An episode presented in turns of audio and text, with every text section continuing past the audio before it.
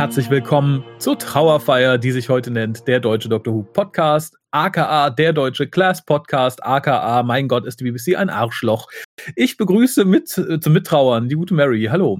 Hallo Raphael, ich habe mich jetzt auch schon ganz in Schwarz gekleidet, würde ich gerne sagen, aber so viel Schwarz habe ich gar nicht zur Verfügung. Echt? Oh Gott, ich wünschte, ich könnte sagen, ich hätte mich mal in was anderes gekleidet außer schwarz, aber diesmal passt es tatsächlich. Aber bevor wir loslegen, hier die liebe Lisa, die uns sagt, wie ihr uns erreichen könnt. Ihr könnt den WhoCast wie folgt erreichen.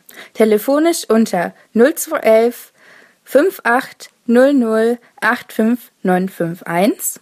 Schreibt E-Mails und schickt Fotos für die Fotowand an info at whocast.de. Schreibt im Forum unter drwho.de und folgt dem WhoCast auf Twitter unter www.twitter.com slash WhoCast. Spendet Geld über den PayPal-Button und schickt Geschenke, Briefe und Postkarten an die Adresse auf der Website. Ja, ähm, für die Leute, die in die Shownotes gucken, die wissen, wir besprechen heute die letzte Folge, tatsächlich die allerletzte Folge Class, nämlich die achte Folge, namentlich The Lost, zu Deutsch die Verlorenen, geschrieben wie der Rest auch von Patrick Ness, diesmal für die Regie Julian Holmes. Das Ganze lief in Großbritannien am 3.12.2016 und bei uns am 30.05.2017. Und ich lasse mich mal dazu herab, ausnahmsweise, weil es ja quasi ein, ein Feier-Trauertag ist, den Inhalt zusammenzufassen, der eigentlich gar nicht so viel ist. Es ist im Endeffekt das große Resteessen, was aber erstaunlich gut funktioniert. Denn die Folge beginnt mit einem schönen Rückblick, was uns die Staffel über so begegnet ist an relevanten Sachen für diese Folge.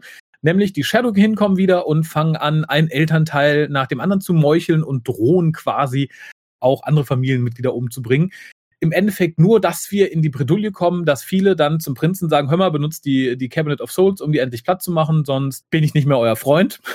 Und äh, der Prinz ist da noch mehr hin und her gerissen, denn natürlich hat er Angst, dass er sich mit seinem Liebhaber verdirbt, der ja eher pazifistisch ist. Und zum anderen hat äh, der Obershadow King ihm, oh Gott, einen Schatten aufs Herz gelegt, was hieße, wenn er ihn benutzt, ist auch er Hobbs. Das Ganze endet darin, dass er es natürlich tut. Und ähm, ja, ich lasse es jetzt mal noch offen für die Leute, die es vielleicht nicht ganz gesehen haben oder noch sehen wollen, die sollten jetzt vielleicht ausschalten und dann gucken, um die der Besprechung lauschen zu können. Denn das Ende ist tatsächlich zum Teil etwas überraschend. Also auf, auf mehreren Ebenen. Sowohl was den Handlungsstrang angeht, als auch was quasi die Einleitung zur nächsten Staffel hätte hergeben können. Aber da kommen wir bestimmt noch gleich darauf zu sprechen. Ich fange dann mal an. Ich war äh, tatsächlich. Du bist ja dankbar. total im Redefluss, ne? Wow. Das, äh, Habe ich was vergessen? Wolltest du noch etwas? Ich dachte, ich werde. Nein, nein, nein, ich wollte nicht, aber du bist so in einem Zug. Holst du überhaupt Luft zwischendurch? Ich versuche es tunlichst zu vermeiden, denn ich muss ja äh, Ams und rausschneiden und je weniger ich atme und Am sage, desto weniger Arbeit habe ich später. Da haben wir es, siehst du. Ich war ganz dankbar für den Staffelrückblick, weil wir haben ja den Rest irgendwie vor drei, vier Jahren mal besprochen und so ein paar Sachen waren mir auch entfallen. Also auch unter anderem, wie doof ich eigentlich so optisch und thematisch die Shadowkin gefunden habe. Und ich war tatsächlich so ein bisschen überrascht, sie hier wiederzusehen. Was mich aber sehr überraschte, war Quills guter Schlaf, denn sie schläft sechs Tage nach ihrer Ohnmacht durch und erwacht in einem 70er Jahre befällten Pornoschlafzimmer. Das hat die doch nicht selber eingerichtet, oder? Total cool. Also ich mag vor allem der Spiegel, dieser Hornspiegel, wo sie sich dann die Haare schneidet. Das sieht aus wie eine Jagdtrophäe. Wo gibt es Hirsche, die so ein Geweih haben? Offensichtlich in Großbritannien, aber ich fand das ganze Ding sah aus wie eine Jagdtrophäe. Dieser, dieser, dieses, die, die fällige Decke, diese Brauntöne. Wie gesagt, ich hätte im nächsten Mal erwartet, dass irgendwie ein, ein ölliger Kerl mit Schnäuz reinkommt und der guten Quill ist mal richtig besorgt. Ich habe vielleicht so wenig 70er Jahre Pornos gesehen, um das jetzt äh, bewerten zu können. Vermutlich. Aber es hat mich jetzt nicht gestört. Ich war so auf äh, Quill konzentriert und diesen äh, Kameradreher. Guck mal, mhm. ich muss weniger atmen. Ich habe schon wieder äh, gesagt. äh, ja, da Kameraarbeit und Regie hat mir einen Tacken weniger gefallen, aber hat trotzdem noch sehr gute Ansätze. Und das fand ich halt generell, so der ganze Anfang nach dem Zusammenschnitt ähm, fand ich schön. Wir haben dann auch später noch einen weiteren Zusammenschnitt, den ich sehr gut fand. Denn nachdem wir die schlafende Quill beobachtet haben, springen wir zu April, die in einem Pub auftritt mit ihrem Song The Lost. Und da möchte ich erstmal sagen, ich dachte, oh nein, die singt, das kann nur schrecklich werden. Ja. Und dann wurde es gar nicht schrecklich. Ich war selten, also ich fand es nicht schrecklich. Uh, doch, es hat mir, ähm, ich fand es halt nicht gut. Also ich, weiß ich nicht, ähm, ich fand den Song nicht schön, ich fand, sie konnten nicht gut singen. Wir wussten ja, dass sie Geige spielt. Und ich hatte gehofft, es ist ein Geigenstück. Ich hatte nicht damit gerechnet, dass sie sich dann auch noch zur Sängerin aufschwingt. Äh, Ehrlich nee. gesagt, ich fand es, vielleicht weil ich so was ganz, ganz Schreckliches erwartet hatte in dem Moment, wo sie sich auf die Bühne stellt. Wahrscheinlich. Aber ich fand das Singen jetzt nicht so schlecht und den Song fand ich auch angemessen. Mhm. Also, ja. das wird nicht mein neues Lieblingslied, aber das war passend. Das ist zu dieser, äh, ja, das ist ja so ein gälisches Stück oder sowas. Also auf jeden mhm. Fall von der Stimmung her passend. Und ich fand halt dann diesen Gegenschnitt auch zu den verschiedenen ja. Protagonisten total super gelöst mit dieser Musik darunter. Also hätte man schlechter machen können.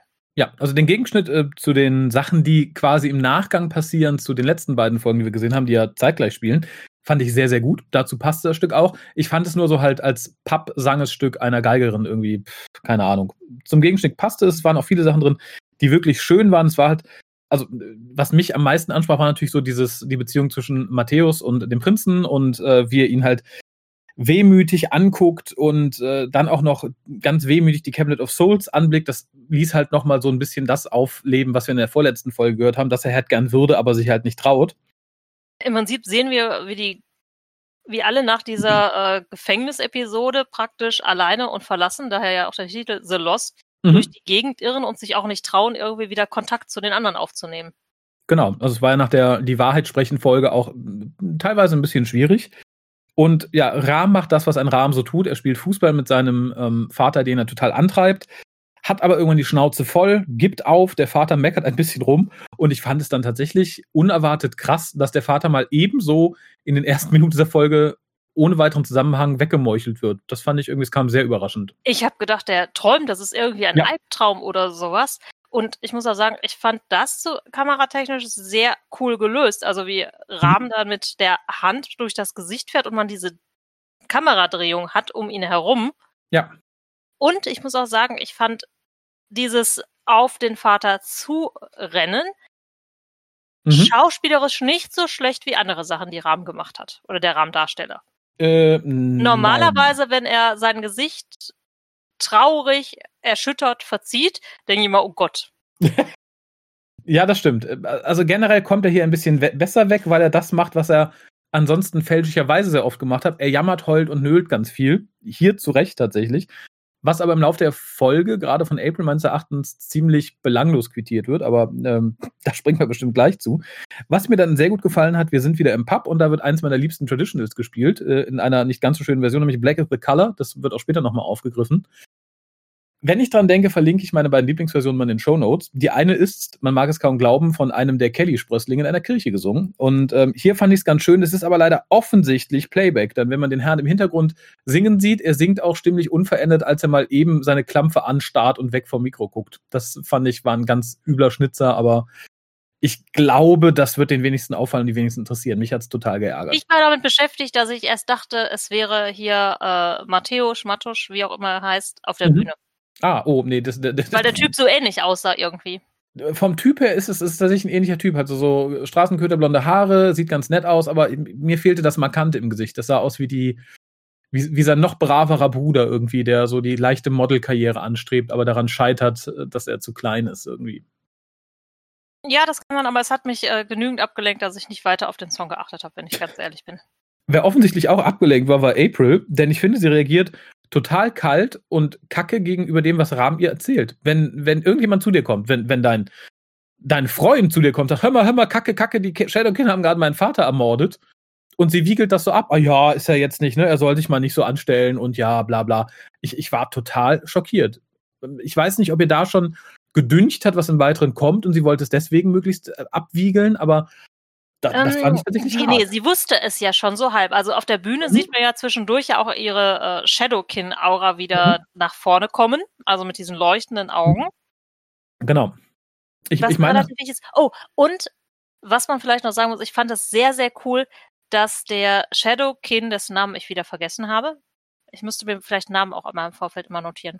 Äh, der sagt, als er den umbringt, sagt er One. Ja, erzählt. Das war gruselig. An ja, das war total gruselig und erst lustig. Ich habe auch extra noch mal zweimal hingespult, weil ich mir nicht sicher war, ob ich es genau verstanden habe. Mhm. Und dann habe ich die Untertitel dazu genommen und festgestellt, ja, das ist das, was er sagt. Das stimmt. Ähm, äh, klar, äh, sie wusste, was passiert war, also ahnte es zumindest. Nur ich frage mich, ob sie halt ahnte, was in der Konsequenz passieren wird, nämlich dass dann irgendwie diejenigen alle schreien, tötet die Shadowkin und sie dann halt auch mit drauf geht. Es, es, wirkt an manchen Stellen so. Also wie gesagt, ich mag nach dieser Folge die gute April noch einen Tacken weniger. Und ich frage mich, ob das hier schon so durch, dass sie sagt, so, na, wiegel das mal ab, ne? Sag, der Vater war eh doof, den braucht er auch gar nicht, und jetzt erbt er schön, weil dann kommt er nicht auf die Idee, äh, mich mitzutöten. Ob das nicht auch irgendwie noch ein nicht wahrhaben wollen ist. Also, sie geht ja davon aus, dass sie die Shadowkin getötet hat, zu dem Zeitpunkt noch. Hm, ja, getötet nicht. Sie geht davon aus, dass sie halt den, den König äh, verstoßen hat ja. und er damit nichts mehr zu sagen hat. Ne? Aber ja, wie gesagt, ich finde es halt aber selbst, wenn das nicht die Absicht war, ich finde halt die Art und Weise, wie sie mit dem, was ihr Freund ihr gerade erzählt hat, umgeht, ziemlich schockierend. Also weiß ich nicht. Wenn du mich anrufst, sag immer, äh, meine Mutter ist gerade umgebracht worden, sag ich doch auch nicht, ah, komm, komm, das war bestimmt, das ist jetzt gar nicht so. Ge gehen wir ein Eis essen, dann passt es schon fand ich gerade nach den Problemen, die sie sowieso haben, irgendwie setzt das nochmal einen drauf. Gut, die haben aber auch die ganze Zeit diese sechs Tage nicht gesprochen. Dann ist das okay, meinst du, wenn wir uns eine Woche nicht nee, gesprochen haben? Nee, dann ist das nicht okay. Ähm, ich glaube, ich fand sie gar nicht so gefühlskalt an dieser Stelle, nur irgendwie, keine Ahnung, so aus dem Kontext rausgerissen oder nicht damit rechnend und nicht damit umgehen können. Ich glaube, sie ist als Person, wie wir sie auch kennengelernt haben, sehr gefühlskalt oder nicht mhm. empathisch. Sie weiß ja, nicht, was sie mit den Emotionen anderer Menschen anfangen soll. Ja, das, das Sie geht ja erst so auf so ein analytisches Ding und sagt dann, ja, wir müssen jetzt erstmal gucken. Mhm. Und sie ist nicht diejenige, die jemanden in den Arm nimmt und sagt, ah, wird alles schon wieder oder wir rächen uns jetzt. Das macht die nicht. Nee, also wie gesagt, später sagt sie auch relativ eindeutig, warum. Aber ähm, wer ganz gut mit Gefühlen offenbar umgehen kann, auch wenn ich die Art und Weise vielleicht nicht ideal fand, war dann Matthäus, der halt wieder bei, ähm, bei Charlie ist und sie sprechen sich ja quasi ein bisschen aus. Und ich fand tatsächlich relativ gefühlvoll, wenn meines Erachtens auch nicht so ideal, dass er dann halt sagt so, ähm, hör mal, ich kann äh, dir nichts versprechen, ich werde auch nichts versprechen, aber ich kann dir versprechen, dass ich dich heute liebe und morgen mache ich dir dasselbe Versprechen.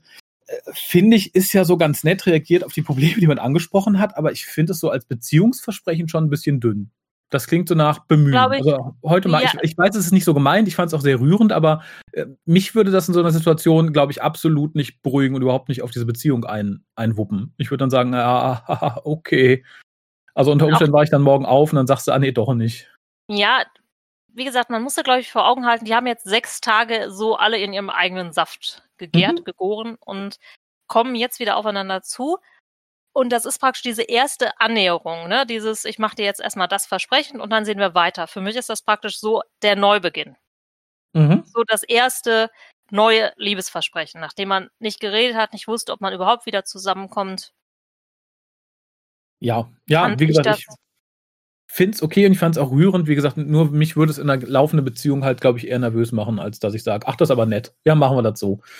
Ja, aber diese ganzen Beziehungen, die sind nicht laufend. Die sind ja eigentlich alle jetzt die letzten sechs Tage ausgesetzt gewesen. Ob das die freundschaftlichen Beziehungen waren, die einzigen, die ja Kontakt hatten, wie wir in diesem Zusammenschnitt sehen, waren ja April und der Prinz. Ja, aber auch da. Weil das wenn, eigentlich beides so ein bisschen die gefühlskalten. Ähm, hm, ja, naja, der, der, Prinz nicht, aber selbst da, wenn, wenn dein Göttergatte für sechs Tage mal weg ist nach dem Streit und dann wiederkommt, hör mal, ich kann jetzt nicht nichts versprechen, aber heute liebe ich dich und morgen sage ich dir dann nochmal. Da würdest du doch eher nervös werden, oder? Da würde ich erstens mal sauer werden, würde ich sagen. Aber das ist ja auch was ganz anderes, als wenn man das mit äh, 16, 17, wie sie alle sind, macht.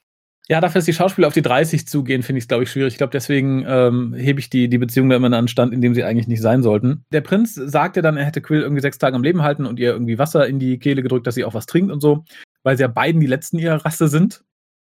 Fand ich äh, ganz löblich. Ähm, und dann, dass er sagte, irgendwie, er wusste nicht, warum sie so lange schläft, ob jetzt der Teil käme, an dem ihre Nachkommen sie aufessen. Und sagt so, na, na, das war der Teil, in dem der Fötus in die zweite Gebärmutter umzieht.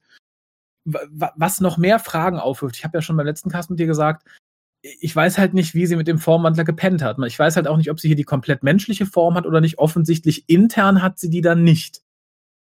Nö, scheinbar nicht. Ich habe also, keine zweite Gebärmutter, von der ich wüsste. ja, eben. Und darum frage ich mich halt tatsächlich, dann scheint sie ja auch äh, äußerlich zumindest menschliche Geschlechtsmerkmale zu haben. Und irgendwie ist ja dann der Vormann da mit seinem Löres auch dahin gekommen, um sie zu schwängern. Also offensichtlich ähm, scheint es idealerweise genau da so angepasst zu sein, wie es dann gerade zu sein hat. Aber wir erfahren hier halt ein weiteres, der Fötus zieht irgendwann um, weil es ihm irgendwie in einer Gebärmutter zu unbequem wird. Und äh, ja, ich fand halt ganz schön, dass der Prinz offensichtlich keine Xenobiologie in der Schule hatte. Also wenn ich irgendwie eine Sklavenrasse hätte, ich würde gern wissen, wie sie sich fortpflanzen. Der musste doch die ganze Zeit Reden schreiben. Oder mit seinem Redenschreiber reden zumindest Reden halten oder so. Das stimmt. Der ja, war er- beschäftigt. Ja gut, aber vielleicht hat die große Rede über äh, die Überpopulation der Quills zu halten und wo man sie dann irgendwie zu sterilisieren hat. Aber es, äh, ich war im ersten Moment halt ein bisschen verwundert, weil ich dachte, okay, der ist doch jetzt auch aus dem Alter, wo er eigentlich sein müsste. Ich meine, ich wusste mit 17 oder 18 auch, wie sich, keine Ahnung, Delfine fortpflanzen. wie sich Vögel fortpflanzen, wusste ich auch. Und die waren nicht So mal ein meine Wellensittich? Sklavenrasse.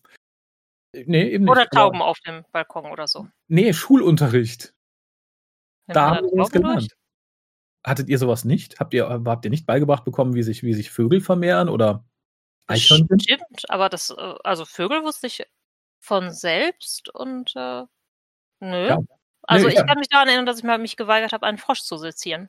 Ja, das, das ist löblich. Wir mussten zum Glück gar nichts sezieren. Aber wir hatten eh irgendwie, ich hab, hatte eine komische Schullaufbahn. Wir hatten, glaube ich, nur ein Jahr Bio, wenn wir es nicht explizit in der Oberstufe nochmal gewählt haben. Aber selbst da haben wir erfahren, wie Vögel sich fortpflanzen. In der Oberstufe, da haben wir noch so Chemiezeug gemacht. Achso, ja, nee, Oberstufe war dann wirklich rein, da, da hatten wir es ganz gut getrennt. Ich hatte ja irgendwie Chemie dann später und Chemie LK. Das äh, lief auf, irgendwie auf ganz guten Schienen. Aber wenn du halt keinen Bock auf Bio hattest, bist du ganz gut drum rumgekommen. Also wenn dich das traumatisiert hat, weil man dir gesagt hat, wie sich Vögel fortpflanzen, dann hättest du sagen können, hu, hu, hu, das möchte ich nie wieder hören und nie wieder was von sehen. Dann bist du tatsächlich auf meiner Schule in meinem Jahrgang perfekt drum rumgekommen, dich auch nur ansatzweise irgendwann mit Biologie zu beschäftigen, außer halt im privaten Bereich. Ja, das ist ja auch mal ganz äh, spaßig, wenn man das dann macht, ne? Ich wollte gerade So sagen, das ganz ohne äh, Biologie kommt man ja nicht aus. Äh, ja, ich schaffe den Sprung tatsächlich nicht, weil das nächste, was ich mir notiert habe, ist die gute Tanja, die mir ähnlich, aber auf andere Weise wie die gute April in dieser Folge unglaublich unsympathisch geworden ist. Denn sie mault halt rum. Und ich, ich finde halt, dass sie, sie hat sich in der Folge davor beschwert, dass alle sie nicht als Freundin sehen, sondern nur irgendwie als kleines Mädchen, als kleine Schwester und bla. Und ich finde, das ist sie. Sie ist ein verzogenes, dummes Girl tatsächlich, die hier nur rumsitzt, mault, ihre Mutter anmault für nichts und wieder nichts. Das hat sie mir noch hundertmal unsympathischer gemacht, dass sie ihrer Mutter nicht noch vorgeworfen hat, dass sie ein bisschen zu weiß ist und deswegen mehr Privileges genießt als sie. Das wäre das Einzige, was mir noch gefehlt hat. Und da hat es mich ganz kalt erwischt, weil da habe ich mich richtig erschrocken, als die Mutter plötzlich umgebracht worden ist. Da saß ich wirklich dachte so, huch, das, da hätte ich noch weniger mit gerechnet als in der Szene mit Rams Vater. Ja, weil der Fokus auch überhaupt nicht auf der Mutter lag. Eben. Also auch so- kameramäßig gar nicht. Das war so, puff, Moment. Und Ja. ich, ja, also mich nervt sie auch, möchte ich jetzt vorwegnehmen. Aber wir haben das schon in der allerersten Folge mitbekommen, unter was für einem Druck Tanja auch gerade von ihrer Mutter gestellt wird. Ne? Bessere Noten, bessere Noten, bessere Noten. Du sollst es mal besser haben als wir. Lernen, lernen, lernen. Und dass sie auch deshalb keine Freunde hat. Und Ja. das ist ja jetzt auch so ein bisschen so Aufbegehren, ne? Ja, du, sie sagt ja auch irgendwie, ja, du willst doch, dass ich hier lerne, ne? Deshalb sitze ich hier und Ja, äh, vollkommenes Verständnis für ihre Situation, aber auch da ähm, halte ich sehr mit der, mit der freien Wahl der Menschheit. Es gibt genug Leute, die in der gleichen Situation keine Arschlöcher sind. Das ist halt immer eine Wahl, die man hat. Und das, die bist du sehe ich halt nicht. Ja, ich bin mir hundertprozentig sicher. Ich kenne Menschen, die sehr viel Scheiße erlebt haben und keine Arschlöcher geworden sind. Ja, aber es gibt auch sehr viele Menschen, die haben keine Scheiße erlebt und sind trotzdem Arschlöcher. Unbestritten, du hast immer die Wahl. Das ist genau das, was ich auch sagen möchte. und wie gesagt, hier wählt Tanja meines Erachtens falsch und kriegt die Quittung, ihre Mutter stirbt. Das fand, das fand ich wirklich, das finde ich nach wie vor. Das finde ich noch fieser als die Sache mit Auge von Quill irgendwie, auch wenn es optisch nicht so fies war. Und dann kommt die Szene, die mich noch mehr aufregte, denn Ram redet weiter mit April und sagt so, na komm, wir müssen jetzt alle Shadowkin töten, ne? Hier, die war, ist ja ganz schrecklich. Und April sagt dann so, ja, wenn wir sie jetzt alle töten, sind wir dann besser als sie? Und Ram sagt meines Erachtens völlig zu Recht, ja, das sind wir. Vollkommen. Finde ich auch, das habe ich mir auch extra notiert. Ja, wir sind total. Ja, also ich habe Ja. Rahmen irgendwie total gefeiert an dieser Stelle. Ich auch, ich fand das super. Ich so, ja, natürlich sind wir besser. Wenn du das Arschloch tötest, bist du besser als das Arschloch. Ende aus. Und dann kam genau das, was ich Tanja vorher auch schon unterstellt habe, dass sie halt dann sagt, na ja gut, aber wenn wir jetzt alle, alle Shadowkin töten, dann töten wir auch mich. Das möchte ich nicht. Und das ist doch tatsächlich ihre, ihre, ihre Hauptintention.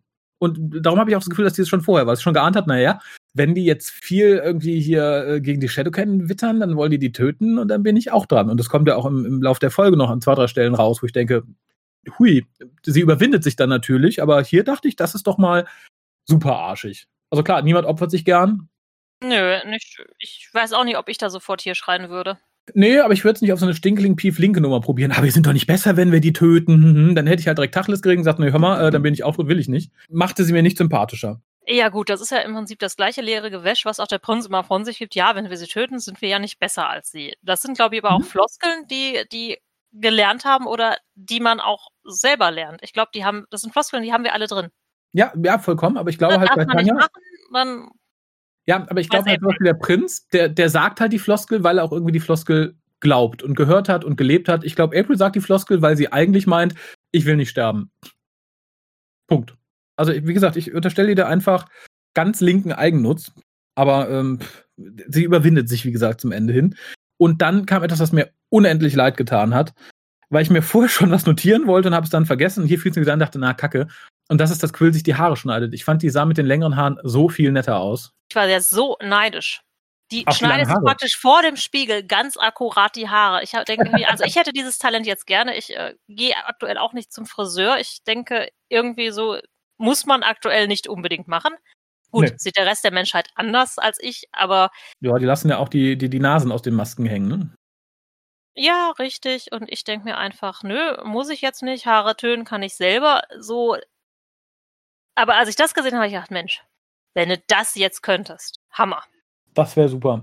Ja, vor allem, weil sie hat ja auch das Glück, dass ihre Haare offensichtlich sehr akkurat mit Pony gewachsen sind. Das hatten wir auch schon irgendwie angesprochen. Äh, ja, und dann finde ich ganz schön, dass man uns etwas zeigt, was so eine moralisch korrekte Entscheidung in einer der Doppelfolgen davor ad absurdum führt.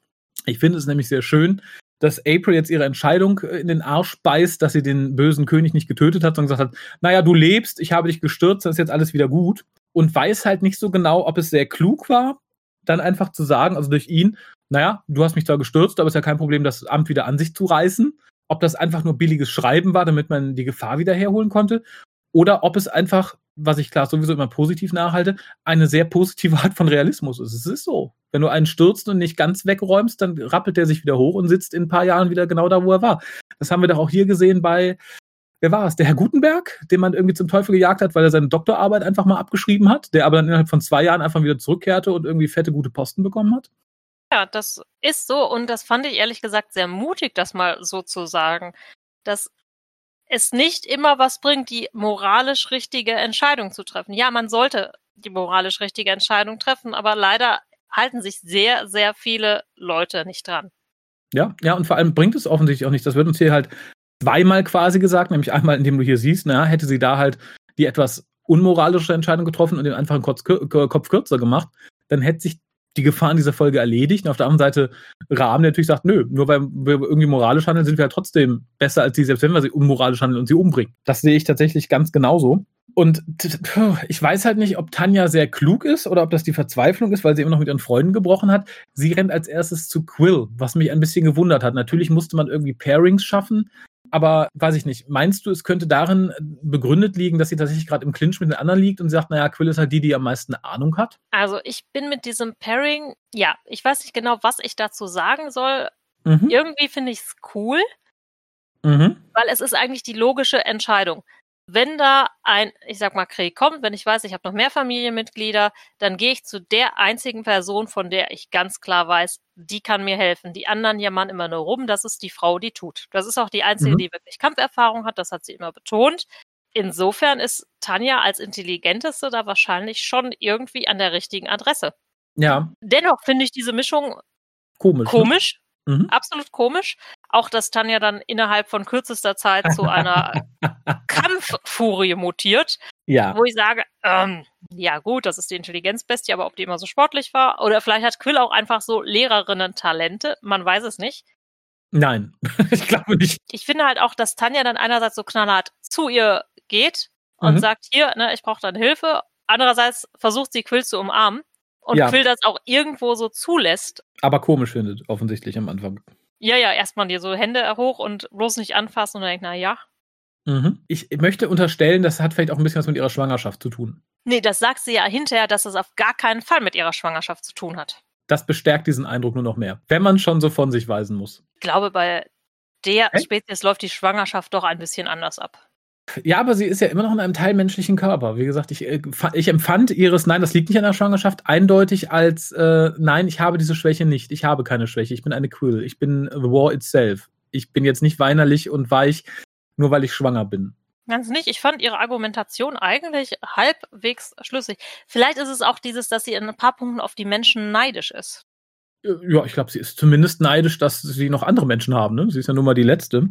Und ähm, was ich aber ganz süß fand, war, dass Tanja halt sagt, äh, sie hat immer noch das Gefühl oder sie glaubt, dass das vielleicht alles ein Albtraum ist, dass, was sie seit Monaten machen, sie einfach aufwacht und das war wirklich alles nur der lange, lange böse Albtraum. Und Quill fragt, ob das unserer Spezies wirklich passiert. Das ja, fand ich, das das fand so ich auch sehr schön. geflügeltes Wort, das man ständig hört. Aber klar, wenn jemand keine Ahnung hat, ähm, wie wir Menschen ticken, ist das durchaus vielleicht etwas, was uns passieren könnte. Und äh, ja, dann wird halt nochmal gesagt, sehr explizit können wir den Prinzen dazu zwingen, die Cabinet zu benutzen. Das fand ich als Konzept auch ganz nett, dass man sagt, okay, er will eigentlich nicht, aber er ist der Einzige, der es benutzen kann, können wir ihn irgendwie dazu bringen, das trotzdem zu tun. Und dass das auch von Tanja kommt, die ja eigentlich die Kleine ist. Ja, aber das ist halt die Mods-Kuh. Ich finde, das passt am allerersten.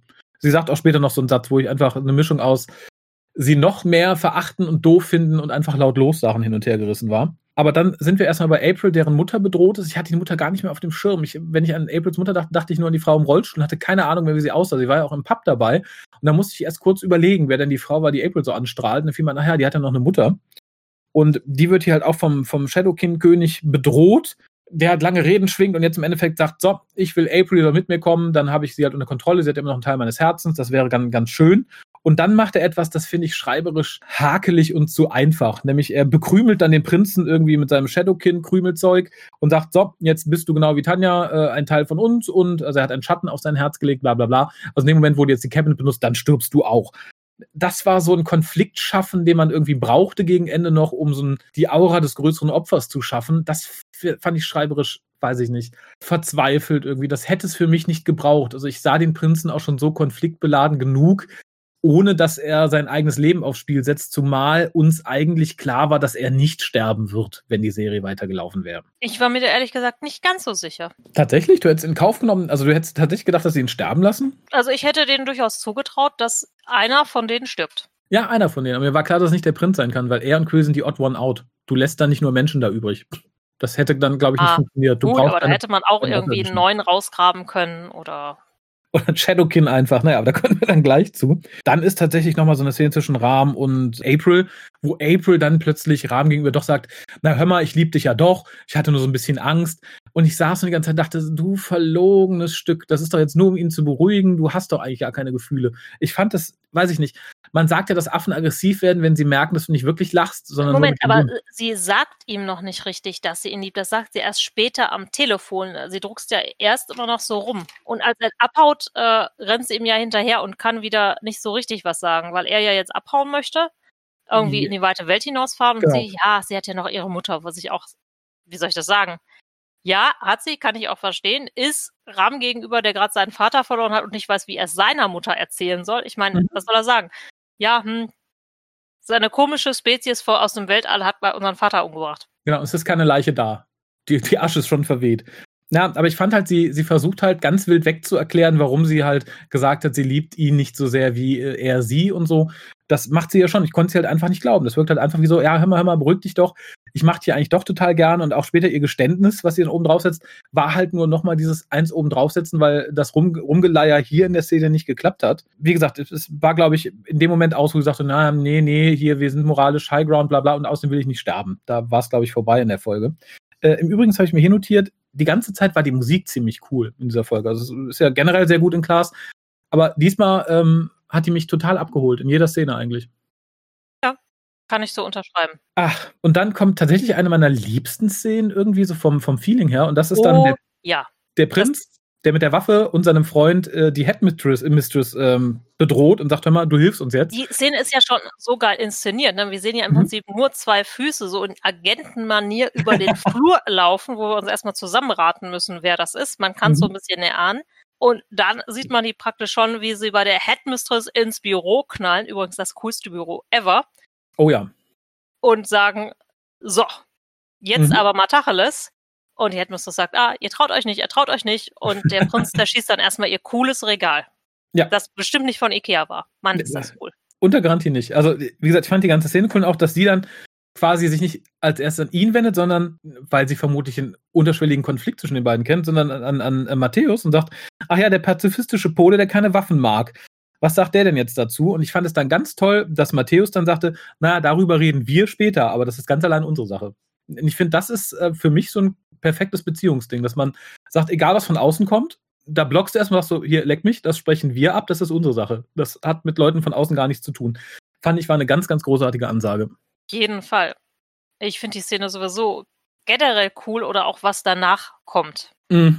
Oh ja, du meinst den, äh, den Staff Room, wo sie sagt, naja, ich würde eher sterben, als dass ich euch da reinlasse. Und außerdem, ihr kriegt eh nicht mit, dass ich lang weg bin. Und das fand ich generell cool mit dem, mit dem tollen Schlüssel, den sie da auch hat. Ich weiß leider nicht, welche Jahreszahl. Äh, ich weiß es, es ist gar ah, keine Jahreszahl. Es ist ach. praktisch, also auf dem ähm, Raum selber steht ja, Moment, ich habe mir das aufgeschrieben, M017.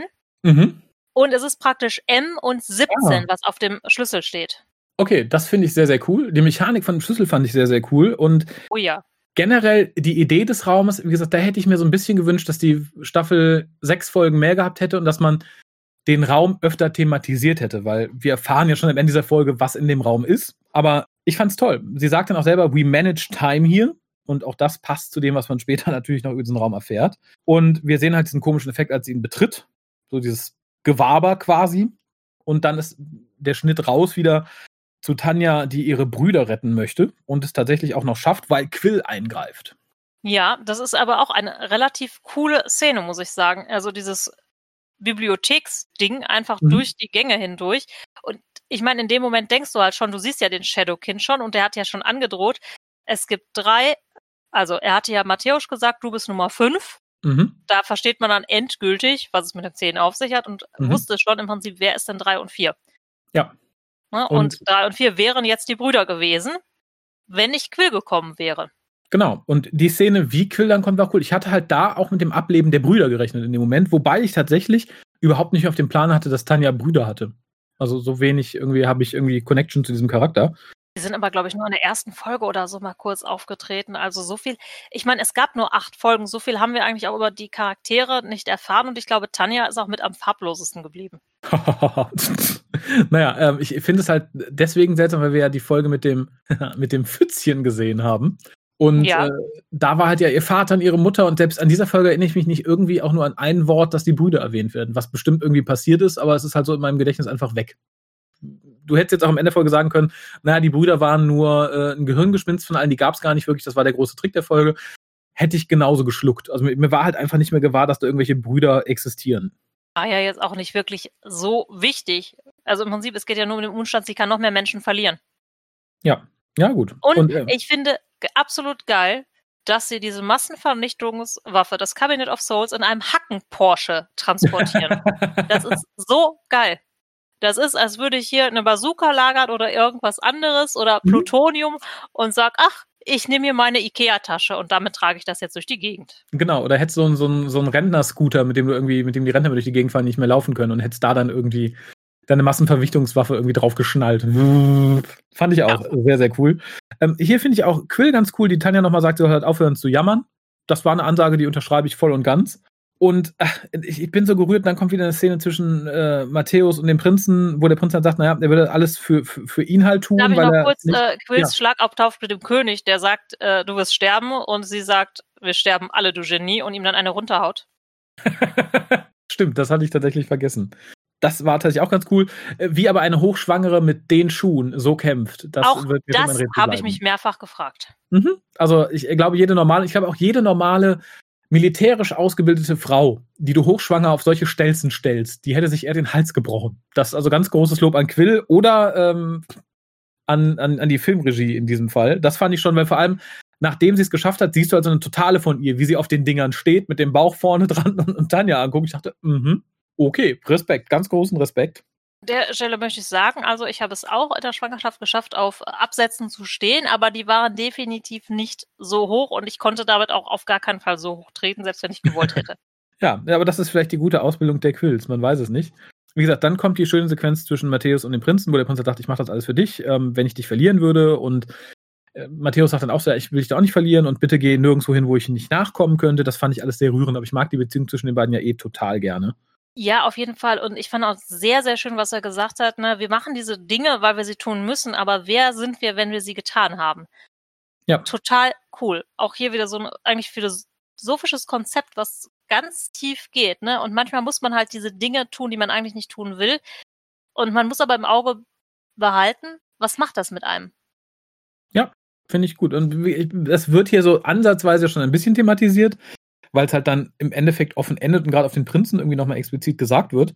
Wir haben mehrere so Ansätze, weil als nächstes kommt auch so eine kurze Sequenz wieder, wo Quill quasi über das, ähm, über, über, ihren Nachwuchs redet und sagt halt, naja, bei ihnen ist es halt so, dass die Babys ihnen als letzten Akt die Kraft nehmen und alle Energie.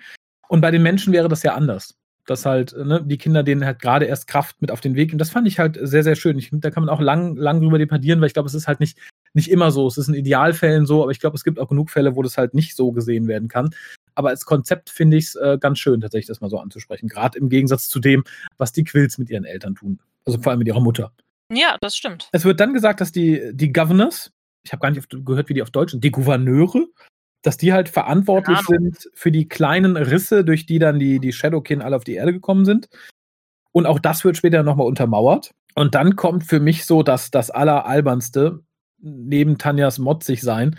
Und das ist die Schnellstunde in Selbstverteidigung und äh, keine Ahnung was, die Quill Tanja gibt, die ich einfach hochgradig albern fand, weil das mal einfach so nicht funktioniert. Vor allem nicht mit dem Erfolg, den Tanja später an den Tag legt. Ja, das hätte man irgendwie früher einleiten müssen an irgendeinem Punkt, aber von jetzt so auf gleich, mhm. so von Zero of Hero, das passt halt nicht zu Tanja. Ich sage ja, das hätte man über ein paar Folgen ziehen sollen, genau wie die Sache mit dem, mit dem Raum. Das hätte ich halt irgendwie netter gefunden. Schön fand ich allerdings äh, Quills Sicht auf die Welt, die halt sagt, ja, sie weiß, dass es sich halt für Tanja anfühlt, als würde, ähm, würde sie die Trauer und der Verlust äh, verschlingen, aber der Trick wäre halt einfach weiterzuleben, während man verschlungen wird. Das ähm, ist, glaube ich, irgendwie ein sehr weises Ding, was halt viele nicht schaffen. Ich glaube, das ist halt auch das, was Quill vielleicht nicht unbedingt auf dem Schirm hat. Ja, es geht ja auch darum, ja, die, die Wut vielleicht, die man dann auch hat, gegen andere zu richten, instrumentalisieren, da ist, glaube ich, Quill aber auch anders. Da tickt, glaube ich, jeder Mensch auch anders. Ja, auf jeden Fall. Ähm, ja, dann kommt das, was du findest und sagst, dass April dann den guten Rahmen auf die Mailbox spricht, dass sie ihn ja doch liebt. Wie gesagt, ich habe ja da kein Wort abgenommen. Das war einfach nur so, keine Ahnung. Last-Minute-Panik. Ich muss es noch irgendwie sagen. Ich habe keinen Plan. Ich mag sie einfach nicht. So. Ich wollte gerade sagen, das kommt drüber. Ich glaube, ich bin tatsächlich April sehr viel positiver gegenüber eingestimmt, seit ich mit der Schauspielerin geredet habe und die ja, Komplimente zu meinen Schuhen gemacht hat. ja, den Luxus habe ich leider nicht. Dann würde ich vielleicht auch freundlicher April gegenüber sein. Ich habe es glaube ich schon gesagt, die ist so nett. Ja, ja, ich weiß. Also wie gesagt, ich, ich hatte es ja so am Rande mitbekommen, ich habe das Interview auch gehört, wir haben es ja auch im WhoCast gesendet wirkt sie auch, aber es macht mir tatsächlich ihren Charakter nicht sympathischer. Ob das jetzt für ihre schauspielerischen Fähigkeiten spricht, wage ich aber trotzdem mal zu bezweifeln. Und ja, aber sie ist auch nur an, an, an zweiter Stelle, weil dann ist Tanja wieder da und mittlerweile haben sich alle irgendwie, ist es ja auch die Sporthalle gewesen? Ich weiß es gar nicht mehr. Ich glaube schon, oder? Die Aula? Die Aula, genau. die Aula ist das. Genau. Und Wo letztes Jahr mal auch schon, das scheint ja der Eventort einfach, einfach zu sein. Groß genug da sind zumindest alle da und dann sagt halt Tanja wirklich im schönsten, ich bin 14 und motzig Unterton, ich rede mit keinem mehr von euch, bevor nicht alle Shadowkin tot sind. Hm. Ja, ich fand auch ein bisschen übertrieben dieses, ne, eigentlich bin ich 14, aber ich fühle mich jetzt, als wäre ich 100. Ja. Wir haben andere Wege versucht und pe ne, people die. Ja, und vor allem dieses so, sie macht den Anschein, dass ihre Mutter wieder aufstehen würde, wenn die Shadowkin jetzt erstmal alle tot sind. Als wenn das äh, die, die große Problemlösung wäre. Aber das ist es ja nun mal nicht. Was ich aber auch nochmal sagen muss, ja. man merkt, glaube ich, auch hier nochmal ganz deutlich und auch an diesem Motzigen und dass es einem so aufstößt, was du vorhin schon gesagt hast, die mhm. Schauspieler sind halt zu alt, um 14-Jährige zu stellen. Ne? Also man ja. kann vielleicht noch irgendwie 18-, 19-Jährige den abnehmen, aber gerade Tanja, du siehst, dass die keine 14 ist. Ja, und das macht sie halt, glaube ich, noch unsympathischer. Glaube ich, so einen 14-jährigen Motzblach hätte ich sogar noch sowas noch eher abgenommen. Und ähm, das. Kannst ja. halt immer noch sagen, das ist noch ein Kind, die ist noch klein, aber das ist halt eine erwachsene Frau, die da steht und motzt. Ja, eben. Das finde ich halt schwierig. Ähm, und auch dann passieren so viele Sachen aneinandergereiht. Da war ich halt irgendwie gebannt, finde es aber so nachhinein ein bisschen, ein bisschen schwach tatsächlich. Und das war dann halt, dass der Shadowkin als erstes dann äh, den Matthäus bedroht, um den Prinzen zu bedrohen und dass April sich dann freiwillig opfert endlich, nachdem ich, wie gesagt, die ganze Folge das Gefühl hatte, dass sie eigentlich nur ihre eigene Haut retten möchte. Moment, da halt hast du aber jetzt diese wunderbare Szene, in der Rahm parkt und dann im Prinzip man dieses Bild, glaube ich, von oben hat, wo die Shadowkin neben allen stehen, oder? Äh, nee, das kommt danach, nachdem. Kommt das äh, noch? Ja, ja, das hat, war nicht. Hatte sich April schon geopfert? Nein. Nee, nee, ähm, sie hat sich noch nicht geopfert. Sie hat sich aber erstmal zum Shadowkin begeben, der sie halt jetzt dann irgendwie in seinem Schwert Würgegriff hält. Und sie sagt dann halt zum Prinzen, ne, ich gebe mich dem hin und gibt dem Prinzen dazu stehen, du musst mich jetzt erschießen und verbindet sich dann mit dem Shadow King King und stellt fest, ja, Moment, er hat aber noch eine Versicherung und das ist halt die große Invasion, die gestartet ist. Und dann kommt halt diese tolle Szene, wo du aus dem Schatten von eines jeden Menschen so ein Shadowkin aufstehen siehst, die sie dann verfolgen. Also man sieht dann in der Aufsicht natürlich, dass die Special Effects ein bisschen günstiger waren, an der Stelle, weil es sonst zu teuer geworden wäre. Aber es ist trotzdem eine beeindruckend gruselige Szene tatsächlich, als man gerade diesen Park von oben sieht und überall in den Schatten halt diese Shadowkin drin, die dann auch später die Leute noch angreifen. Das fand ich sehr, sehr cool. Aber wenn ich das richtig gesehen habe, Ram hatte doch keinen in seinem Schatten, oder? Habe ich da jetzt einfach vorbeigeguckt? Äh, da habe ich jetzt tatsächlich nicht so drauf geachtet, muss ich, muss ich gestehen. Das weiß ich nicht. Ich weiß auch nicht, wie das mit Tanja war. Hatte Tanja ein oder sind unsere Freunde da ausgespart worden? Gute Frage. Das ist echt, ähm, weiß ich nicht. Müsste ich nochmal gucken. Ist mir nicht aufgefallen. Ich weiß ja, dass die Direktorin auf jeden Fall einen hatte, weil sie auch darauf hinweist. Aber ansonsten, das weiß ich tatsächlich nicht. Genau, die Direktorin, meine ich, hatte einen. Den habe ich gesehen. Aber den anderen bin ich mir jetzt nicht sicher. Also der Prinz hatte, glaube ich, auf gar keinen Fall einen. Weil er ja wahrscheinlich auch den Schatten da über dem Herzen hat und den nicht braucht. Ja. Huh. Aber Ram rennt zwar los, weil er das bei allen anderen sieht, aber ich bin mir nicht sicher, ob er selber einen hat. Nee, wäre vielleicht noch was, äh, was man irgendwie in der nächsten Staffel hätte aufgreifen können. Oder man hat es schlicht und einfach vergessen. Oder tatsächlich unsere Truppe ist von vornherein ausgeklammert, weil die ja sowieso alle getötet werden sollten. Ja, und übrigens, der König hieß Korakius oder sowas. Ich habe mir den Namen tatsächlich hier irgendwo krakelig aufgeschrieben und habe mich erst gefragt, was das ist. Ah, ja, Moment. Ah, ja, stimmt. Oder Korakino? Korakinos, genau, gespielt ja. von Paul Mark Davis. Ja, es kommt dann, wie es kommen muss. Der Prinz erschießt schweren Herzens die gute April und dann wurde halt nochmal Black is the Color im Hintergrund ein, eingeblendet. Ich, ich liebe das Lied ja wirklich, aber ich habe mich gefragt, wo hier die Verbindung ist. Dann hätte man doch durchaus nochmal ihr Geplärre aus dem Pub einblenden können. Ich sehe da halt die Verbindung nicht. Sie hat weder schwarze Haare, noch ist sie die einzig wahre Liebe des Prinzen, sondern nur von Rahm, der da rumhängt. Ähm, aber auch das. Haben sie die Rechte günstig bekommen? Das ist ja rechtefrei, das ist ja ein altes Tradition, das kann ja jeder singen, wie er lustig ist. Aber nichtsdestotrotz frage ich mich halt, wenn man schon so ein Lied mit einem sehr expliziten Text nimmt, dann soll er doch auch Bezug zu dem haben, was man da sieht. Dann hätte ich. muss gestehen, ich habe da gar nicht so auf den Text geachtet. Ich fand die Musik, den Klang relativ passend, aber ich habe den mhm. Text irgendwie ignoriert oder auf die Bilder okay. geachtet. Ja, wie gesagt, es fällt auch nur, weil ich das Lied so mag, aber das empfand ich halt deplatziert. Das ist keine Ahnung, wenn. Äh, ich finde aber sehr schön, dass der Ram mal die April fängt. Letztes Mal hat der Prinz sie ja an erster Stelle gefangen und äh, aber Ram nur noch die Hand untergehalten. Genau. Ja, das fand ich auch ganz schön. Und auch die Lösung, dass der Prinz dann jetzt der König der Shadow King ist, fand ich auch ganz cool in dem Moment, nachdem der ähm, Dings halt tot war. Und dann bricht halt so der, der große Kampf los.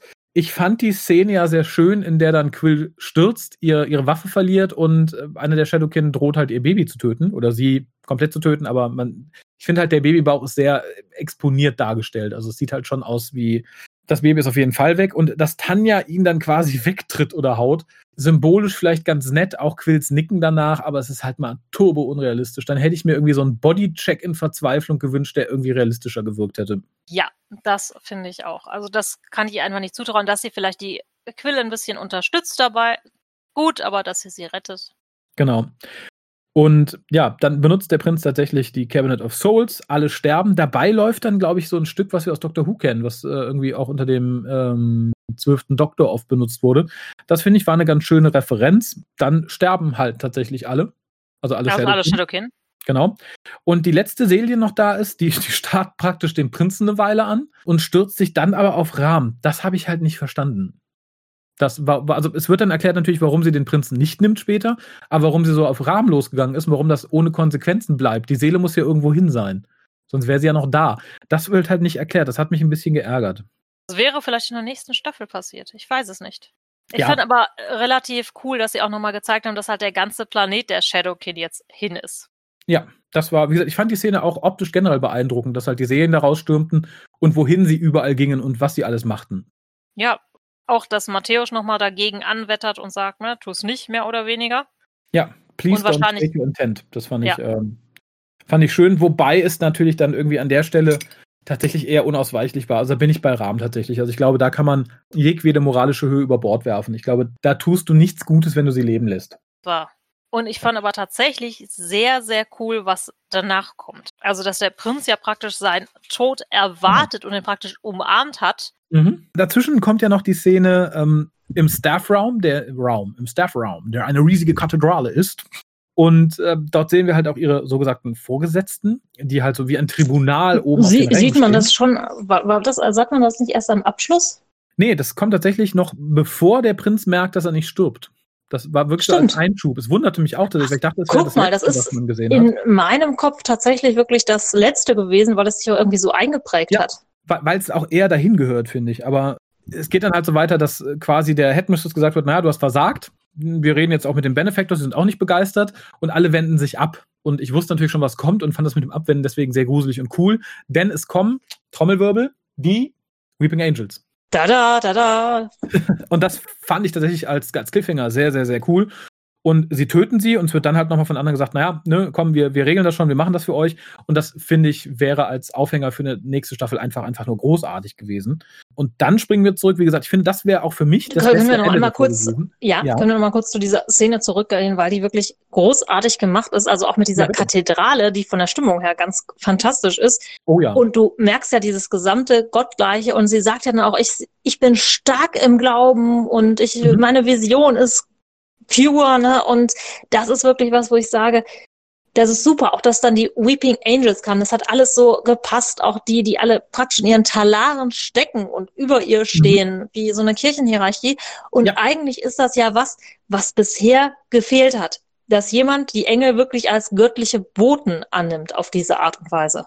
Ja, das Oder stimmt. Habe ich das total verpennt? Nee, ne? Nee, also ich meine, auch in Büchern, zumindest die, die ich zum Thema gelesen habe, war das nicht so.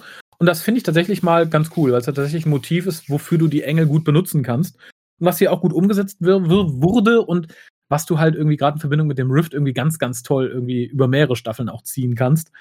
Genau, und ich fand auch dieses Gemälde, was so am Ende dann noch zu sehen ist, ne, was wirklich wie so ein Heiligenbild aussieht, wo die Engel praktisch kommen, großartig. Und wir haben halt davor, das, oder davor in der Folge, glaube ich, schon erfahren, mhm. dass sie ja auf diese, ähm, die Ankunft, the Arrival praktisch hinarbeiten. Genau. Und das, und das ist aber die gesagt. Ankunft der Engel ist. Mhm. Super.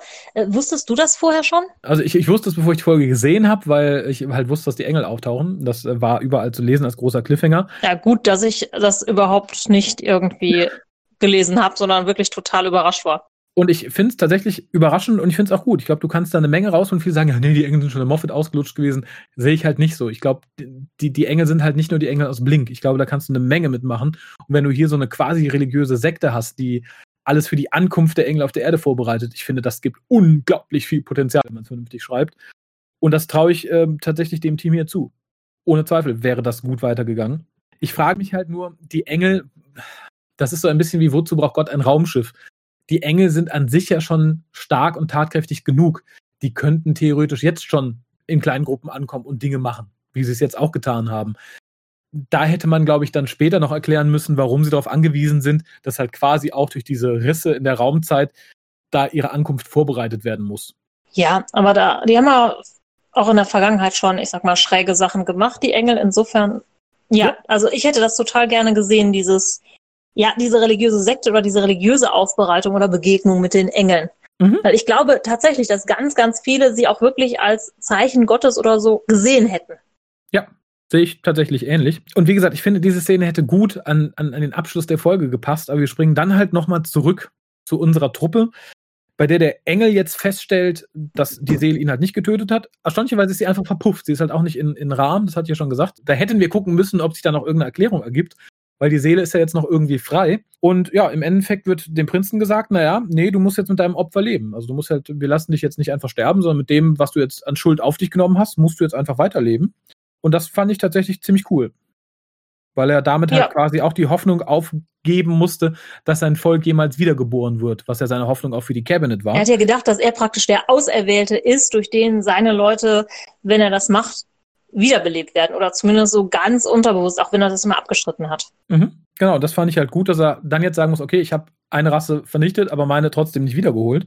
Und ich bin jetzt wirklich der Einzige meiner Rasse. Ja. Ne? Vorher hatte ich zumindest noch die Seelen als Gesellschaft, aber auch die sind jetzt fort. Ja, bis auf die eine, die, die offensichtlich Rahmen ver verfehlt hat. Aber dann ist etwas, das hat mir ein bisschen sauer aufgestoßen und das ist so für mich die Antithese zur letzten Folge Farscape, also zur letzten normalen Staffel Farscape. Und zwar hast du dann hier plötzlich einen Shadowkin, der aufwacht und in ihm ist April. Und das fand ich so, also spricht dann auch mit Aprils Stimme.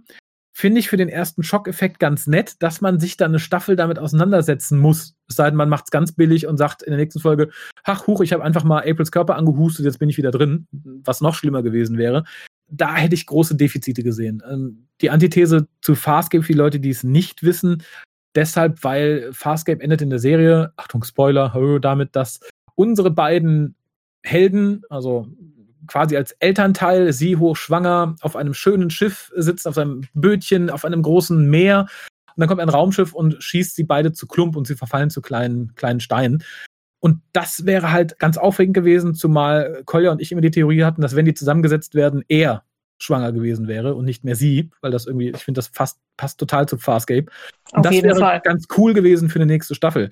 Hier den Shadowkin mit Tanja rumlatschen zu lassen, finde ich schwierig. Da kann man natürlich irgendwie moralisch viel draus machen, weil es ja für den Prinzen alle anderen ganz schwierig ist, ständig sie zu sehen im Körper dessen, der irgendwie so viel Leid über die Familien gebracht hat, bla bla bla. Aber ich glaube, das wäre hakelig geworden. Es wäre hakelig geworden, das durchzuziehen. Und es wäre meines Erachtens noch hakeliger geworden, das irgendwie ganz schnell wieder zu retconnen innerhalb von ein oder zwei Folgen. Das habe ich persönlich als schlechte Entscheidung gefunden. Da hätte ich es netter gefunden, so als Cliffhanger sie erstmal tot da liegen zu lassen und mir dann Anfang der nächsten Staffel eine Idee zu überlegen, wie sie denn doch wieder leben kann. So fand ich das ähm, effekthascherisch und unüberlegt. Ja, effekthascherisch muss ich sagen, war es auf jeden Fall. Also ich war auf jeden Fall überrascht. Also ich hätte es auch mhm. irgendwie besser gefunden, wenn April da tot weiter rumgelegen hätte. Mhm. Hätte auch, glaube ich, besser zu Klaas gepasst, konnte man vielleicht auch so nicht machen und vielleicht wollte man noch so ein zweites Cliffhanger-Element haben, wobei ich die Engel da das durchaus stärkere finde, ja. zumindest für die Leute, die Doctor Who kennen. Ja, ja, auf jeden Fall. Und äh, vor allem wäre das, glaube ich, auch so runder gewesen, weil du dann auch erstmal hättest offen lassen können, was noch weiter passiert ist, ob die Seele sich Rahmen gekrallt hat oder doch zum Prinzen zurück ist. So wird dann viel erklärt, was insofern ganz nett ist, weil das halt nicht fortgeführt würde, aber dafür ist dann trotzdem noch zu viel offen. Insofern hätte ich so den letzten Abschnitt hier nicht mehr gebraucht. Also das Wandbild der Engel so als Abschluss wäre für mich die, die idealere Wahl des Endes gewesen. Ja, aber ein Ende ist halt nie einfach, wenn es mitten in der Geschichte ja, klar. passiert. Klar, das ist äh, unumstritten. Wie gesagt, selbst da hätte BBC so nett sein sollen, uns vielleicht noch irgendwie einen Spielfilm gönnen oder sowas, was ja dann öfter passiert, wenn Serien abgesägt werden. So war es etwas unrühmlich. Natürlich waren die äh, Zuschauerzahlen ziemlich käsig am Ende, was aber mitunter liegt, dass die Serie sehr schlecht beworben wurde, auf einem sehr schlechten Sendeplatz, auf einem sehr dämlichen Sender lief. Aber gut, das, äh, da sind wir jetzt erstmal rum. Ich wäre im Übrigen rum mit der Besprechung der Folge, wenn, äh, wenn du nicht noch was hast. Ja, ich wäre auch rum. Schön, dann äh, schreite doch mal direkt fort zur Wertung.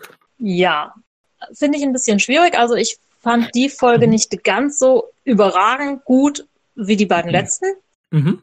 Andererseits hat sie mich trotzdem an ganz vielen Stellen mitgenommen. Ich fand die Kameraarbeit nicht ganz so herausragend, aber trotzdem an vielen Stellen weit über Durchschnitt.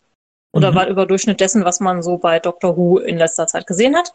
Ja, auf jeden Fall. Und auch Drehbuch und ich fand viele Dialoge gut, an ein paar Stellen so ein bisschen hakelig.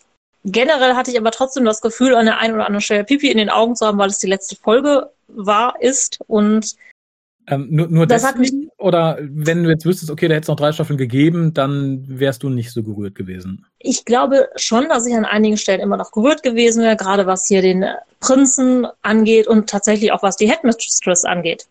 Mhm. Also das hat mich tatsächlich auch mitgenommen, dass sie jetzt so schnell hops gegangen ist, weil ich den Charakter auch wirklich sehr, sehr mochte. Stimmt, das war wirklich schade. Also wie gesagt, da hätte ich auch gerne in der kommenden Staffel noch mehr von gesehen. Gerade so als Schnittstelle, wobei man weiß halt nicht, wer nachrückt. Wenn die Governors wieder irgendjemanden stellen, der da Direktor wird, dann wäre da vielleicht auch eine ganz coole Nachfolge gekommen. Das kann sein. Ich find, fand tatsächlich, das ist natürlich jetzt am Ende der Folge schon länger her, die Stelle, wo Rams Vater überraschend stirbt, die fand ich sehr, sehr bewegend und schockierend. Ja. Insofern äh, waren da ganz viele Punkte, die mich bewegt und berührt haben. Dazu kam immer noch dieser Wehmut. Es ist die allerletzte Folge irgendwie. Ja. Und deshalb würde ich vielleicht, ja, also ich würde jetzt trotz einiger Schwächen und komischen Sachen um Tanja, glaube ich, dann auch 7,5 geben und nicht auf die 7 runtergehen, weil es einfach eine spannende Folge war, mich gut unterhalten hat. Mhm. Aber um jetzt acht zu geben, wäre es einfach, es war einfach nicht ganz so gut wie die letzten beiden Folgen. Ja, da bin ich bei dir, drum auch direkt um die, die Punktrauswanderung gebe ich nur sieben. Mir hat die letzte ja schon nicht so gut gefallen wie die davor. Aber wie gesagt, meckern auf hohem Niveau. Hier kommen halt mehrere Sachen zusammen, dadurch, dass mir halt gerade Tanja und April durch ihre Art super unsympathisch werden, ähm, was in verschiedenen Dingen begründet ist. Das mag der schauspielerische Untalent sein, das mag das zu hohe Alter der Darsteller sein, das mag tatsächlich intentionell sein. Ich weiß nicht, ich finde es halt dann wirklich schwierig. Dazu kommen so ein paar Ungereimtheiten, wie man wird eben zum Superkämpfer von Dr. Quill aus, von Dr. Quill, von, von Mrs. Quill ausgebildet innerhalb von einem Stündchen oder so und schafft es dann, Leute wegzuhauen. Dass so ein paar unnötige Sachen offen bleiben oder so als Cliffhanger gezwirbelt werden, die ich doof finde, wie, wie gesagt, wo ist die eine Seele hin, warum hat sie Rahmen angegriffen, dass April plötzlich in dem Shadowkin steckt, das hätte ich alles nicht gebraucht. Ähm, generell, und das kann ich der Folge nicht anlasten, finde ich, es ist eine Schande, eine Serie mit einem solchen Cliffhanger enden zu lassen, weil das halt wirklich, wirklich, wirklich viel Potenzial gegeben hätte. Darum macht es mich noch mehr traurig, dass Big Finish das Ganze irgendwie nicht fortsetzen darf, sondern nur weitere Folgen in dieser Staffel schreiben darf. Wobei auf der anderen Seite, ich fürchte halt, Big Finish würde, wenn sie es fortführen, würde da sehr viel in den Sand setzen, so wie sie mittlerweile schreiben. Ja, insofern reicht es bei mir, wie gesagt, für sieben Punkte. Ähm, ich hatte viel Spaß. Die Serie macht mir unglaublich viel Spaß. Einzig schnarchnasig fand ich den Shadowkin-Zweiteiler, den man sich durchaus hätte klemmen oder auf einen Einteiler reduzieren können. Ansonsten möchte ich nochmal abschließend sagen, dass ich jedem diese Serie ans Herz legen kann. Ich weiß, viele mögen sie nicht. Ich habe noch nicht so genau verstanden, warum. Ähm, klar, wenn einem das, das Thema. Das würde mich tatsächlich auch echt mal interessieren, weil ich habe das ja. halt auch von vielen gehört oder viele, die es auch gar nicht geguckt haben oder dem Ganzen keine Chance geben. Ich mhm. verstehe es halt echt nicht. Ich auch nicht. Wie gesagt, ich würde mir halt wirklich wünschen, dass mehr Leute es mal gucken und dem eine Chance geben. Ich war dem Ganzen ja auch negativ gegenüber eingestellt, weil ich finde es halt als Doctor Who Spin-off zu verkaufen, wirkte halt wie so ein billiges Marketing-Ding, weil man irgendwie eine Jugendserie brauchte und um die ein bisschen zu pushen, hat man halt irgendwie den Doktor da reingepopelt. Was natürlich schön ist, dass man in diesem Fall dann die Engel am Ende hat. Aber ich weiß, wie gesagt, von einigen Leuten, die es nicht, nicht können. Ich kann mir halt nur erklären, dass man das Setting nicht so mag, keinen Zugang zu den Leuten findet, weil schreiberisch finde ich, kann man sehr, sehr wenig aussetzen. Schauspielerisch durchaus an ein, zwei Leuten, das haben wir ja auch getan. Das finde ich aber aufgrund der Qualität der Drehbücher total zu verkraften. Also wie gesagt, selbst die Folge äh, hier in Isolation, als die da in, in, in, beim Nachsitzen sahen, hat zwar ja. ein bisschen unter Rahmen gelitten, der ziemlich kacke gespielt hat, aber es macht die Folge nicht kaputt. Im, also fast im Gegenteil. Nee. Der Rest gewinnt an Qualität. Ähm, und das ist halt sehr häufig so. Du hast halt viele Folgen, die irgendwie einen Schwerpunkt, also einen wunden Punkt haben. Mal ist es die CGI, mal ist es ein, zwei Schauspieler mal, aber der Rest ist halt so hochwertig, dass es halt nicht irgendwie arg viel versaut. Und gerade jetzt während der letzten drei Teile ist mir das enorm aufgefallen und darum bin ich halt enorm traurig, dass die Serie halt so enden musste. Ja, ich habe da auch direkt mal zwei Fragen an dich. Ja. Ja, oh, und zwar, hast du im Kopf, ob die Drehbuchautoren auch noch für Dr. Who geschrieben haben oder wo die sonst zu verorten sind? Äh, das ist ja nur Patrick Ness, der hat ja alle Folgen geschrieben. Ähm, der wurde gefragt, ob er was für Dr. Who schreiben möchte, hat aber dann gesagt, nee, möchte er nicht. Er hat schon so viel für andere Serien und andere Leute geschrieben, er möchte was Eigenes machen, worauf man ihm halt äh, Klaas angeboten hat und gesagt, na, pass mal auf, wir brauchen eine Jugendserie. Ich weiß ad hoc nicht, was er noch geschrieben hat, ähm, würde ich aber tatsächlich gleich mal auch aus eigenem Interesse googeln, ähm, weil es mich interessiert. Ich weiß nicht, was er sonst gemacht hat. Das nächste wäre, weil du mal gerade meintest, vielen Leuten sagt das Setting nicht zu. Wo ist denn das Setting so viel anders als das von Doctor Who? Da befinden wir uns auch dauernd an irgendwelchen Schulen, an denen komische Sachen passieren. Oder zumindest relativ häufig. In Doctor Who? An Schulen? Da würden mir ad hoc fünf Folgen einfallen. In, in, in, in keine Ahnung. Ja, reicht doch, oder? Nein, aber zum Beispiel Clara, ja, natürlich äh, der Menge der Folgen und so. Und ja, man ist nicht im Weltraum, aber es gab doch genug, was auf der Erde gespielt hat. Ja. Und ich sag mal, man sieht ja jetzt hier keinen Schulunterricht oder irgendwas. Das ist ja jetzt nicht Beverly Hills 90210. Ich glaube, so das ist ja klar. Viele an. Also ich, ich kann es mir nur erklären, dass man sagt, okay, nee, das sind halt Jugendliche, da fehlt mir ein bisschen der Zugang. Dann haben die auch noch so Liebeleien, da fehlt mir der Zugang. Wäre das jetzt nicht Ja, aber du hast aber Dr. Who auch immer Liebeleien und du hast ja Nein. auch irgendwie ganz viel. Was? Nein. Klammer Staffel 1 bis 4 aus. Wo hast du da große Liebeleien? Ja, gut, aber viele gucken es ja gerade wegen Staffel 1 bis 4. Also gerade die, die Staffel 1 bis 4 geguckt haben, sollten doch total, mhm. davon mal abgesehen, sind doch auch ab Staffel 5, du hast ja dann Rory und Amy auch, die Liebeleien miteinander haben und sogar an Bord der TARDIS. Also da sind immer irgendwelche Liebeleien im Hintergrund. Ja, aber du hast nie so ein Geschiss wie, oh, meine Freundin ist gestorben, komm, ich fick dich. Oh, liebst du mich? Na, nee, wir haben gefickt, bevor wir uns lieben, du liebst mich mehr. Ich kann verstehen, wenn jemand da keinen Zugang hat und wäre, glaube ich, nicht jetzt gegen Ende diese wirklich nette Verarbeitung dessen gekommen von, von Rahmen und April und so weiter und so fort, dann hätte mich das auch eher so äh, ein bisschen angekäst. Dann wäre das für mich auch eher ein Negativpunkt geblieben weil ich das halt in so einer Serie nicht brauche. Dafür würde ich dann Beverly Hills 90210 gucken. Und wenn du dazu dann noch mit den Charakteren wenig anfangen kannst, also wenn der Rest jetzt so gewesen wäre wie für mich April und Tanja, dann hätte ich da auch schwer Zugang zugefunden, glaube ich. Also ich kann es irgendwie nachvollziehen, aber ich verstehe halt diese grundlegende Ablehnung nicht. Das war, das war total scheiße und so fort, weil ich habe es halt auch von Leuten gehört, von denen ich weiß, dass sie äh, kognitiv so weit sind, dass sie halt durchaus auch ihre Antipathie gegenüber gewissen Sachen von der Qualität eines Drehbuchs äh, trennen können. Und das verstehe ich halt nicht. Ja. Hätten mal mehr Leute Glas geguckt, wären wir jetzt nicht so traurig. Nee, dann würden wir erfahren, wie es weitergeht mit den Weeping Angels und mit Quill und naja. Aber wie gesagt, ich werde mal gucken. Ähm, ich habe ja die ersten beiden Big Finish Boxen hier, dass ich da auch mal reinhöre. Und du vermutlich auch. Wenn sie es wert sind, werden wir sie bestimmt auch noch besprechen. Allein um ein bisschen Class-Feeling ähm, erhalten bleiben zu lassen können haben. Ähm, auch da muss ich sagen, die nächsten beiden Boxen hat es mir ein bisschen versäuert, dass Big Finish ja mittlerweile sehr laissez-faire mit Recastings umgeht. Sprich, sie haben Quill und Tanja neu besetzt. Tanja traue ich sicher nicht nach. Quill neu zu besetzen, finde ich. Bitte was? Schwierig, tatsächlich. Finde ich sehr, sehr schwierig. Aber wie gesagt, da hat Big Finish ja mittlerweile irgendwie gar kein Problem mehr mit. Also, dass die dann auch nicht sagen, nö, Colin Baker will uns jetzt drei Pfund zu viel, das spricht jetzt Nick Briggs. Da sind wir, glaube ich, nicht mehr weit von entfernt. So oh, traurig oh. das auch ist. Ja. ja, aber da scheint ja auch nicht mehr so viel in äh, gute Drehbücher investiert zu werden, oder? Oder in gute Skripte. Nö, also es gibt immer mal ganz nette, glaube ich, soweit ich das gehört habe von einigen Leuten. Ich habe da ja mittlerweile fast komplett aufgegeben. Aber wie gesagt, auch jetzt das Ding mit Stranded, wo ich fast schon Albträume von krieg, weil es so scheiße ist. Ähm, nee, also für mich hat sich Big Finish als Quelle wirklich guter Geschichten relativ erledigt. Wie gesagt, auch hier immer noch die Bitte info.hukas.de, wenn ihr sagt, uh, seit 2010, 2012 sind folgende Geschichten, die richtig, richtig großartig toll sind. Schreibt uns das. Ähm, ich habe jetzt ein, zwei Tipps bekommen, äh, von denen ich aber einen schon gehört habe, da bin ich auch durchaus für. Von den späteren wüsste ich da nichts. Es kommen dann meistens Sachen wie, ja, die Ravens Box war jetzt nicht so schlecht, das war doch ganz unterhaltsam. Das ist für mich kein Wow-Drehbuch. Und wir hatten in der Geschichte von Big Finish zu viele Wows, als dass ich jetzt sage, ja, ich gebe äh, gefühlt 50, 60 Pfund oder Euro für ein Hörspiel aus was ja ganz gut ist. Das, das muss ich nicht. Also natürlich. Nö, da kann man ja anderes machen. Eben. Ne, natürlich blüht das alles jetzt wahrscheinlich ein bisschen auf neben Staffel 11 und 12. Aber es, äh, pff, es schmerzt tatsächlich. Und ich fürchte halt, wenn das mit Klaas so ist, äh, weiß ich nicht. Viele von den Leuten, die halt Klaas nicht so dolle fanden oder so mittelmäßig, sagten halt, die ersten beiden Boxen sind ganz gut. Aber auch da kramt man dann so Sachen wie die Daleks und Ace raus. Und ich weiß nicht, ob ich das brauche. Ich finde, ich brauche keinen Doctor Who Classic Charakter irgendwie, der da durch Klaas rumhüpft.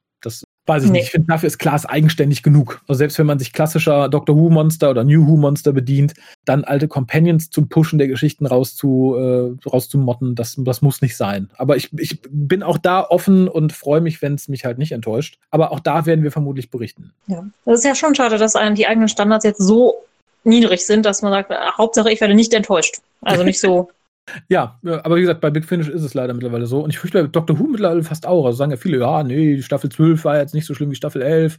Denke ich auch, ja, doppelter, äh, keine Ahnung, Kieferbruch ist auch schlimmer als ein Bruch vom Finger. Trotzdem sage ich jetzt nicht, was machst du am Wochenende, juhu, ich breche mir einen Finger. Das ist. Äh, und darauf läuft es hinaus. Ich kriege jetzt aber auch keinen, keinen Bogen zu dem, was ich noch habe, denn ich habe noch ein bisschen Post. Und das ist sehr viel angenehmer, als einen Finger gebrochen zu bekommen. Die Post kommt von Music Damon, was, was ich einfach mal hoffe. Ähm, man weiß es in der heutigen Zeit nicht mehr, aber ich hoffe stark, es ist einfach ein Benutzername und nicht total verrückte Eltern und jemand beim Standesamt, der gepennt hat oder dem alles egal war. Äh, lieber Hukast, die Bilder sind ein nachträgliches Geschenk zum Geburtstag. Sie hat Bilder mitgeschickt, die so auf Mattekästchen gemalt sind, so ein bisschen wie Pixelart aussehen. Ich wünsche euch ganz viel Glück, Gesundheit und vor allem Erfolg für eure weiteren Hucasts. Ich finde den Hukas echt klasse. Ihr macht echt klasse Arbeit. Hört bitte nie damit auf. Des Weiteren wollte ich euch nochmal Danke sagen für das Buch, das ich gewonnen habe. Ich habe mich riesig darüber gefreut. Auch wenn ich es noch nicht erhalten habe. Ja, mittlerweile ist es da. Ich weiß, ich bin äh, etwas müßig, weil unsere Post immer noch den Corona-Modus fährt und sehr fantasievolle und sehr kurze Öffnungszeiten hat. Ganz viele Grüße von eurem stillen Fan Music Demon. Und die Bilder sind ein Adipose mit einem Herz, es ist ein K9, es ist eine TARDIS, es ist ein kleiner elfter Doktor, es ist das Doctor Who-Logo und es ist äh, ein großer elfter Doktor ohne Gesicht, was ein bisschen, ein bisschen gruselig ist. Äh, wenn ich dran denke, scanne ich es ein und setze es auf die Webseite. Vielen lieben Dank. Ja, ich wäre sonst durch für heute. Möchtest du den Leuten noch irgendwas ans Herz legen, die bisher mit Klaas vorsichtig waren? Außer guckt, Klaas, es ist nicht so, wie ihr denkt. Es, mhm. also, es war überhaupt nicht so, wie ich gedacht habe. Also ich ja. habe mich wirklich gedacht, so, so Beverly Hills 90, 210 und nur so Teenie-Gerangel. Nein, es sind halt echt coole, abgefahrene Geschichten mit ein paar Drehungen und Wendungen, die auch mich überrascht haben. Und ich lasse mich eigentlich ungern überraschen. Ja, und vor allem mit realistischen Charakteren. Insofern kann ich euch nur ans Herz legen, hört auf die Mary und schaltet auch beim nächsten Mal wieder ein, wenn es heißt Hallo und herzlich willkommen zum Deutschen Doktor Podcast. Vielen Dank. Ciao.